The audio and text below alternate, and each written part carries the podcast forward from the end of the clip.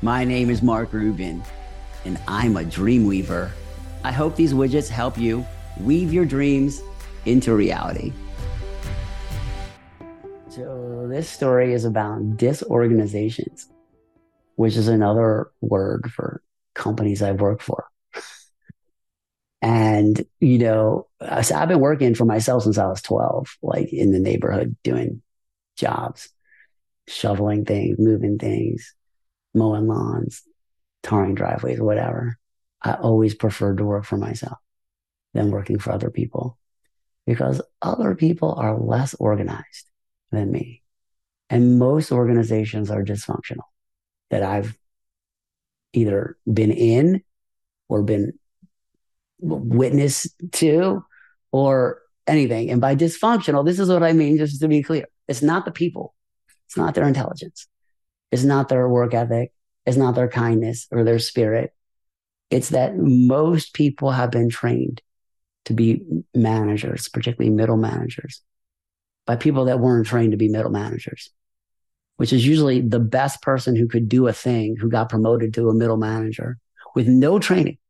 No, no, no. How crazy is this? You're the best widget maker on the assembly line. You're the best. You show up, you're on time, you're dressed to play, you're ready to go. Like you're ready to go. You're the best widget maker. You make the most widgets. Your widgets are perfect. You're in the top 5% of all widgets in the entire world. And what do they do? At some point, you can only pay a widget maker so much money. This is the idea. This is the idea. At some point, you peak as a widget maker and there's no more like things you can do. So they invent this idea that that person that has to be a manager of other people. The best widget maker is the worst manager. It is the clone problem.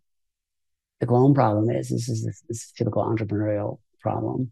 The thing that made a person the best widget maker are the things that are rare in human beings.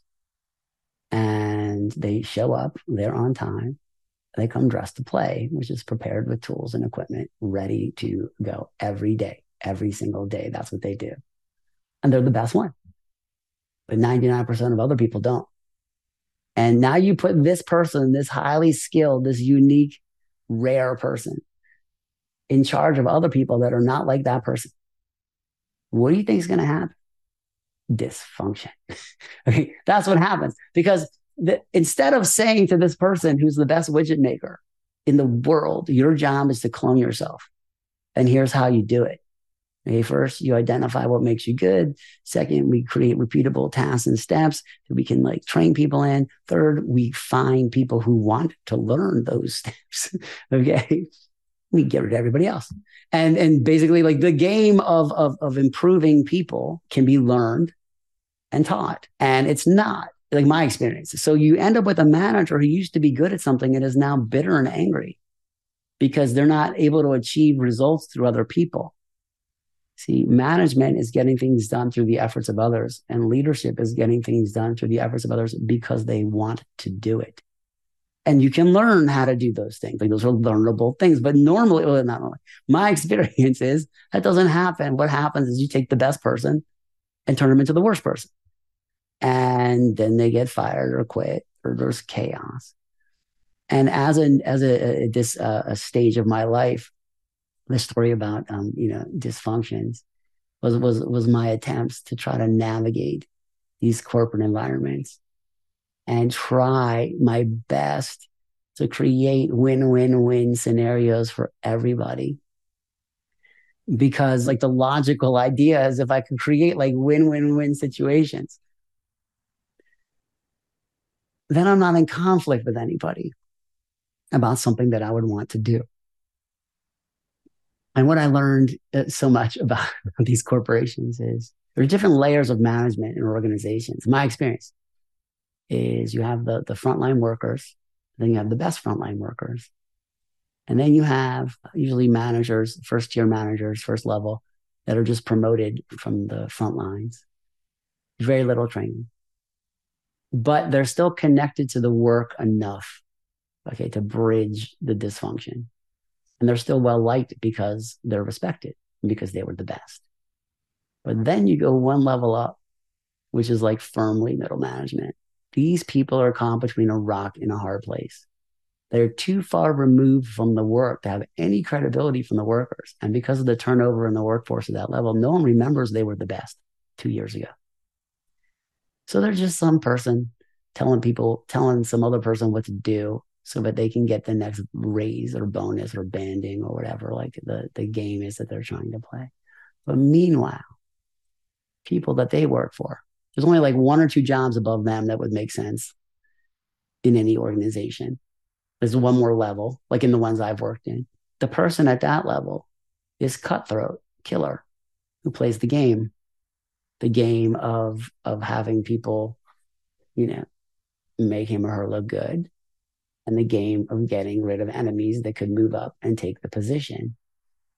And that person is good at that game. That game, and that could be a good game to be good at. Like that could help create value in the business. Like it's possible to create alignment with with people that are competitive at that way. But my experience is, is the opposite effect in my experience. The layer above that is usually the people that survive that environment, which can be great people. Like that, like that level can be beautiful, empathetic, compassionate, caring, kind. And they can also be awful and it depends on the leadership of the company. It depends on the, the person who's creating the vision for the company and what kind of company is it going to be and how are they going to treat people and handle people.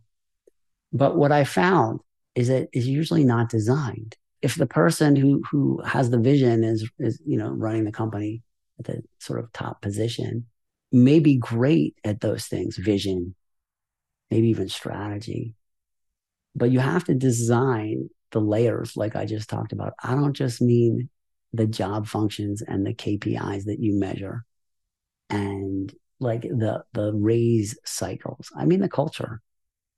Because culture is good or culture is bad and culture spreads either way. You know, it's possible to design the business around a good culture of fairness, kindness, quality, the values, principles, procedures, policies. Or it's possible just to let chaos ensue and create disorganizations. And this was an important period of my life because this is when I decided I would never work for anyone else ever again. And that is leading to the next story where I started what became the profession for the rest of my life.